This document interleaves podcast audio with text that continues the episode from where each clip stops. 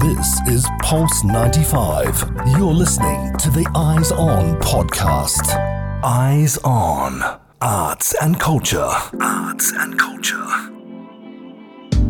Might be wondering, what are we going to be talking about? Well, if I haven't hyped it enough, no, it's not the International Government Communication Forum. I think we can lay that to rest for the next couple of months until next year when we get excited about it all over again, un- unless I remember something really cool that I heard during the event and I come up and talk to you guys about it. But for now, lay it to rest. We're going to be talking about Al Jaria'h, which is the latest book from His Highness Sheikh Dr. Sultan bin Muhammad Al Qasimi, the ruler of Sharjah and Supreme Council member.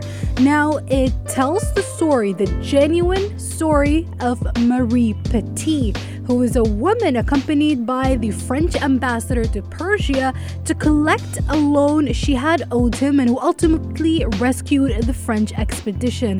Now, the story or the novel is only five chapters and 86 pages long, but it cites hundreds of foreign references and it is quite riveting. I'm not only saying that because, well, this is a very Sharjah thing. As a Sharjah girl, obviously, I'm going to be supporting my Sharjah ruler. But honestly, the story is quite riveting. If you actually look up Marie Petit, she was actually born in 1673, which is the 17th century, and she ran a successful business in Paris.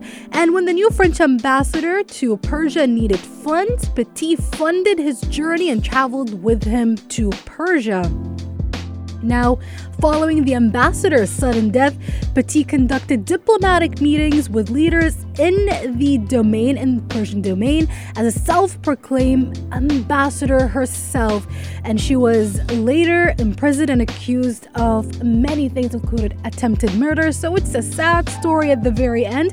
But before that, around 1705 to 1706, she did a lot for the French and the Persians as well, sort of as a mitigator or a mediator between them after all these unfortunate sudden events.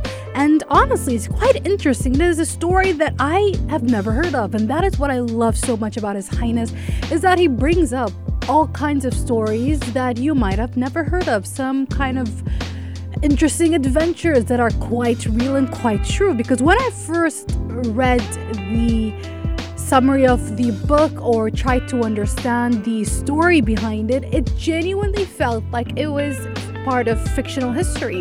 It genuinely felt like the story, the similar story to 80 Days Around the World. And I'm not even kidding, it gave off that kind of feeling. But honestly, it's quite interesting that there were a lot of adventures that happened all the way back in the 16th, 17th, and 18th centuries, and also the 19th centuries, that sometimes are overlooked over other stories that happen around the world. And I, for myself, I have not read any of His Highness's publications. That is a fault of my own, and honestly, I should get on with it. But to be quite honest, I've been trying to read The Silmarillion by J.R.R. Tolkien for at least four or five years now. So it's just, I've been in a reading slump for very, very, for a very long time, to say the least. Now, if I were you, I'd go and check out that book check out Al Qasimi Publications and you can find out where you can get that book. Again, it's most likely going to be translated to more than one language. It's currently right now in Arabic, but I'm pretty sure it's going to be translated to English, perhaps maybe French, German, Spanish, Japanese, and uh, Hindi as well, and Urdu. Who knows? It has happened many times with a lot of His Highness's publications because he wants all of his stories to reach every corner of the world and be accessible to as many people as possible. This is Pulse 95. Tune in live every weekday from 4 p.m.